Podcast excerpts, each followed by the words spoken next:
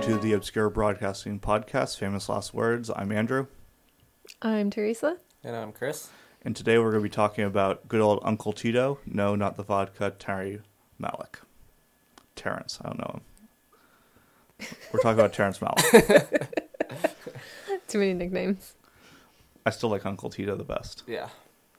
For those of you that know, don't know, and if you need, or if we need a reminder, here are his his movies. He in chronological order for extra points uh, is Badlands, Days of Heaven, Twenty Years, uh, The Thin Red Line, uh, New World, Tree of Life, To the Wonder, Knight of Cups, and Song, to Song Song, and that's not including Voyage of Time, which didn't get a wide release or a, a DVD release. What did you see that? Mm-mm. I didn't see it either. so- Not yet. Uh, so we're not we're not going to include that one. We're also not going to include. He has one other thing that came before Badlands. That's like a short that I don't think is even possible to be seen. So we're not going to include include those. So now having the full breadth of his work in front of you, Mm, this is hard because my problem with his films is I always have an issue with one thing in each of his films. So I'd say probably Tree of Life, but I hate all of the dinosaur stuff. And I'm okay with some of the space stuff. Mine is also Tree of Life. well, you have to go. You have to, what's your second favorite? Mm, uh, at, I don't know. At the, at the time that I saw it, I remember thinking Days of Heaven was my second favorite Malick movie, but it's been so long since I've seen that one. Um, Which was the first one you saw? uh, I think it was The New World was the first Malick movie I ever saw. Me too, actually. You saw it in theaters, right? Yeah, I saw it in theaters in London. Yeah, weird. Uh, the first one I saw was Days of Heaven. I saw that. Uh, I bought it and saw it. I didn't see any of them in theaters. Oh, I saw Song of Song in theaters, but But we won't talk about that one. uh, I would say my favorite, just to be different, is it might it's probably Tree Life, but I think my favorite is The Thin Red Line. Uh, not discounting Tree Life. I really like The Thin Red Line. I think it's it's one of the best war movies ever made. Definitely the best movie about the uh, um, Pacific theater of World War II. It also helps that he was adapting another story that he wasn't completely on his own and kind of tethered to uh, the story being told. Apparently, he didn't make many friends in the edit of that movie because I guess Adrien Brody was the original main character, and if you've seen it, and this is no spoiler, he's in like maybe three scenes, uh, and has like maybe five lines of dialogue. Uh, yeah, George Clooney shows up at the end for like five seconds. It's like, oh, hey, it's George Clooney. Okay, cool. yeah, and that's because the the studio had to have him there. Yeah. Yeah. Um, John Travolta gives a, a good cameo performance. Nick Nolte gives a great performance. Um, the movie's chock full of people. A lot of people that even got edited out of the movie, like Jared Leto's in the movie, and he got it completely, edit, nearly completely edited out. Sean Penn got a lot of his scenes edited out. Um, what's his name? Jim Cavell. Yeah, Jim Cavell uh, plays like the main character, basically, who Mhm. on paper had a a uh, A smaller a, s- role. a smaller supporting role. They they exposed like a million feet of film on like the second day, so they were they were cruising. Um, real quick. Yeah, the Thin Red Line is the only one that I haven't seen, so I guess Ooh, you need to see that if one. I've seen that one, it could outrank the other ones. Plus, I also really like Badlands. I think it's a really simple story, and he doesn't go crazy with it, but it's really beautiful and memorable. Um, but yeah, should we talk about the um what you just brought up that he exposed? What you say? a- How many feet of film? A million. a million feet of film on the second day. Should we talk about his like his step into the digital land because now he can basically record as much as he wants. Yeah. And is that like a good thing or is that like part of the reason why song to song maybe was like a complete I'm not 100% Sort of sure which one it was, if it was To the Wonder, Now the Cups, or because I know that most of most of Tree of Life was was film, like that was film shot on film. But I think that the three after are, are all digital. I know Song to Song was digital. Knight of Cups is too. I'm not sure about To the Wonder, but you're probably right. Well, To the Wonder out of those three has the mo- maybe the most story, but it's not the best of those three. I don't think. Yeah, and those are the three that I think people like have a hard time with enjoying. Um I actually really like to the I like Knight of Cups and To the Wonder for different reasons. Um, but I think stylistically they're still really beautiful. Um, yeah, there's just like not much of a story. I just feel like he edited around his hours and hours of film or video that he recorded.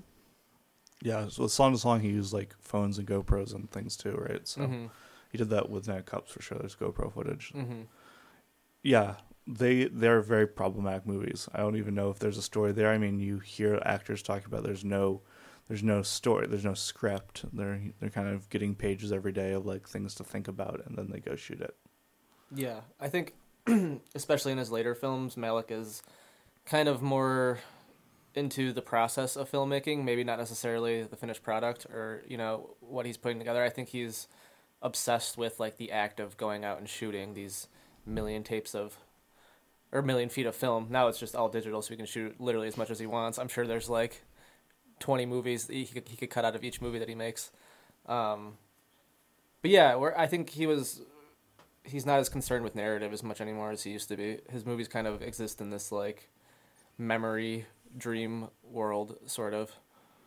Um, Yeah, like a poetic landscape, hmm which is fine. I mean, I think sometimes that's a nice. It's nice to watch just to be inspired by maybe his visual artwork. Yeah, it's nice to just like let it all wash over you, even if you have no idea what it means. Yeah. Yeah, I mean they they're a little bit kind of feel like uh which is what he is. I mean, he an older man that's like reflecting back on his life choices and he just so happens to have, you know, the best of the best to work with. Uh there's, you know, I know that To the Wonder was partially autobiographical that he, you know, after he made Days of Heaven, he took notably like a uh 20 year break off from making movies kind of like you know forever. He was like he had made two well regarded films and days of heaven when at that time was considered a masterpiece and it probably is. And he just took it off to go teach philosophy in paris uh, fell in love moved back and forth. He's also and that, this is a fact that maybe needs fact checking but I, I believe i've i've heard it a couple times now from different sources is that he's independently wealthy. He's got some family money in oil uh, outside of his filmmaking. So I guess there's a question of whether or not he even would need the studios to like back it anymore. He could maybe he's not like spend twenty million dollars on a movie rich, but may, he could definitely still tell the stories with just him, a Chivo and DSLR. which is what it seems like he's doing anyway. yeah. Which also, I would much rather have somebody doing something like this, like experimenting with narrative and poetic images and things like that, than like your run of the mill, like formulaic action film, you know? Like, I'd watch, obviously, like, we get excited every time there's a Terrence Malick uh, Yeah, movie as- on as- its way out, or For on sure. its way. as, yeah, as as much as we have a problem with his films, we do love them at the same time. Somehow, I don't know how that works, but it's like, well, it's like you always say, like you'd rather live in a world where Malick keeps putting out movies than ones where he doesn't, and I think we can all agree on that. No matter how problematic they end up being.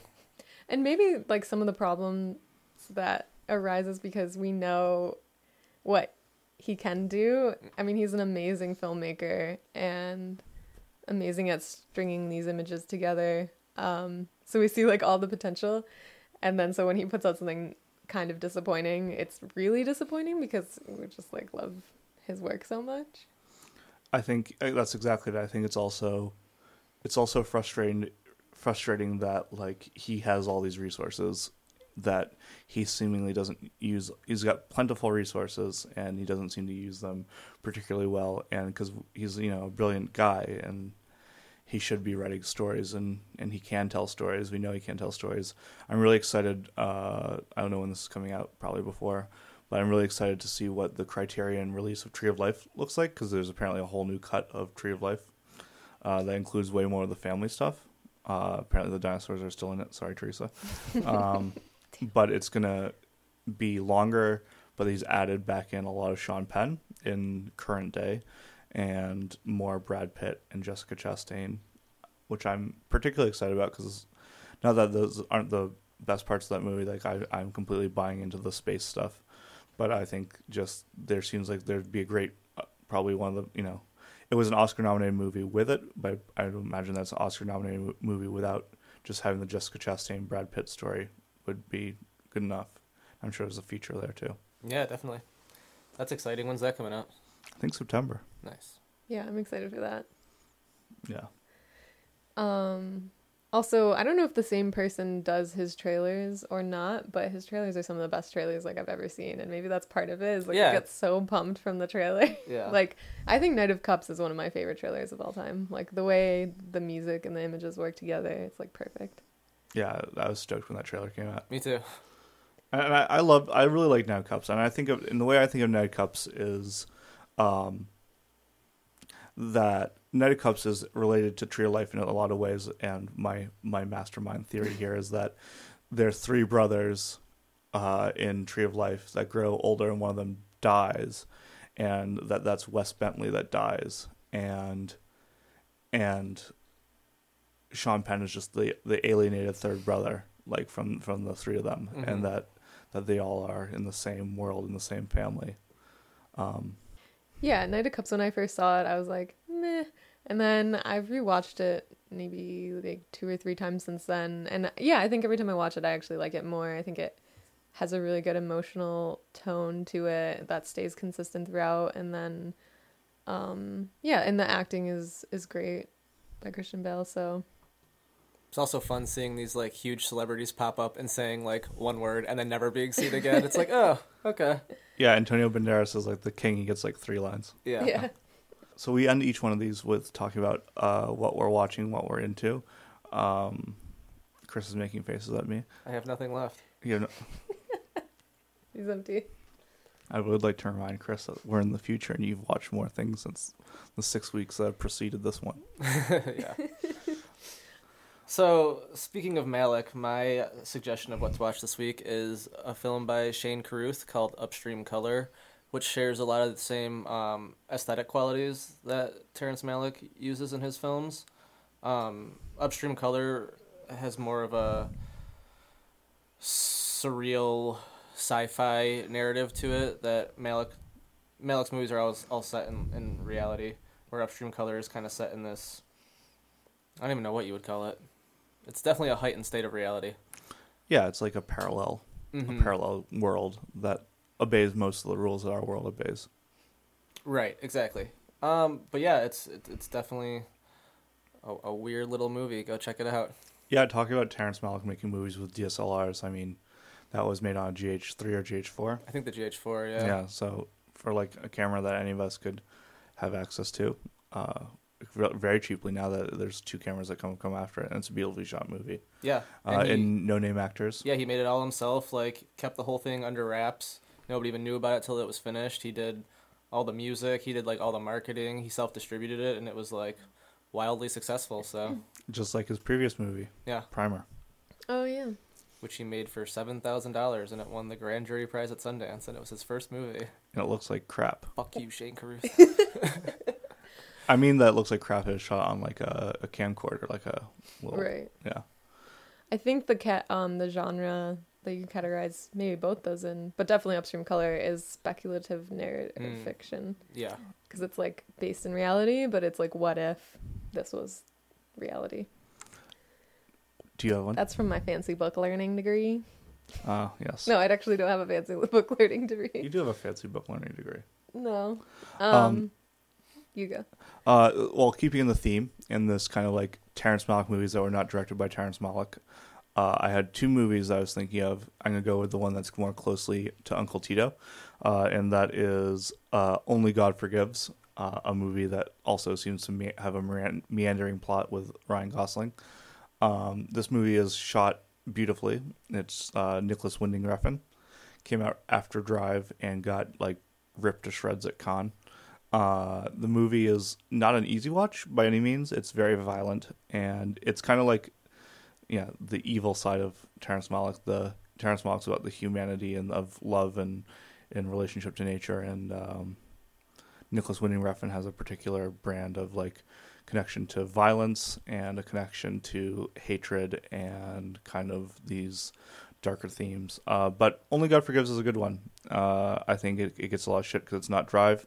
It's like set up to be like Drive 2, but it's nothing like Drive. Um, like I said, not an easy watch. There's some pretty graphic violence, and Nicolas Winding Refn didn't do himself any favors. There's a great docu- documentary. Uh, if you uh, watch Summer All of Only God Forgives, then on Netflix there's My Life as directed by Nicolas Winding Refn, which is wife made a documentary about the making of um, being married to him as he's making um, Only God Forgives and his kind of the aftermath of it, and that he he's you see the very real worries that he was you know, you know very rarely do you see into like the filmmaking world because usually when these pretentious art movies come out that we like they are always everyone's like oh he's a he's a genius he's a master. And you can see Nicolas Winding Refn uh, as the movie's getting done that people aren't getting it and that he's wor- very worried that people aren't going to get it and that he failed because people don't get it. And it's it's really a great watch. So only God forgives but also my life as directed by Nicolas Winding Refn Which is such a loaded title for a wife to put as the title of her movie. So, my what to watch suggestion is also in the same vein of these types of movies with beautiful images and emotional uh, weight to them. Um, I really like Lars von Trier's Melancholia. Uh, I think it has like a little bit more structure than Terrence Malick's films, some of his later ones might. Um, however, it still is very image based. It's still um, using music to pull like the emotions out of you, and um, yeah, it just has like a really intense. Like you, you feel really intense after you watch it. It's like a great, great film, but you probably feel like depressed and want to kill yourself afterwards. so yeah, well, you should watch that one. Like all of his movies. Yeah. yeah. But Well- that one in particular just has such a, like a mood to it. Like it's so floaty almost. I'd say that of the three movies that we all recommended to watch, that Melancholia has the most like determined plot, but it's, the plot, unlike you know mainstream movies, the, the plot of Melancholia is still not in your face by any means. It's still kind of like set back against this like family drama. It's kind of like a, a meditation on depression almost, because like in like in the first, I think in, in, when that movie first starts, you see the planet hitting Earth, right? You see, Yeah. so Mhm. from the very beginning of this movie, you know what's gonna happen, and then you're just kind of watching these characters, you know, Unravel. unravel, yeah, in the weight of that. Right. So there's never any hope for anybody in this movie. no. and whether you take the planet crashing into Earth as like a literal thing or just a metaphorical thing, no matter what, it's like the world has ended for these characters, Mhm. and um, I take it's it how literally. they. I do too, but it's how they accept it or don't accept it, Yeah, and it's it's a really good movie. oh man, we could do a whole other podcast on Lars yeah, von Trier. yeah. we could. We'll save that one for next time. Uh, with that being said, uh, thank you so much for watching. Uh, we have a YouTube channel where we put things we talked about today, links to uh, the podcast, uh, as well as anything we mentioned got wrong. Uh, so, like that smash button, smash that like button. And uh, I'm Andrew. I'm Teresa. And I'm Chris. So, like, share, subscribe, and we'll see you next time. We still don't know how to sign off. You guys can't make hand gestures. It's a podcast. For the YouTube, we come Yeah, on. we could be like, Also, I'm trying to get that Red Bull sponsorship. Oh yeah, no, great. We had to shoot the whole video again. smash that subscribe button.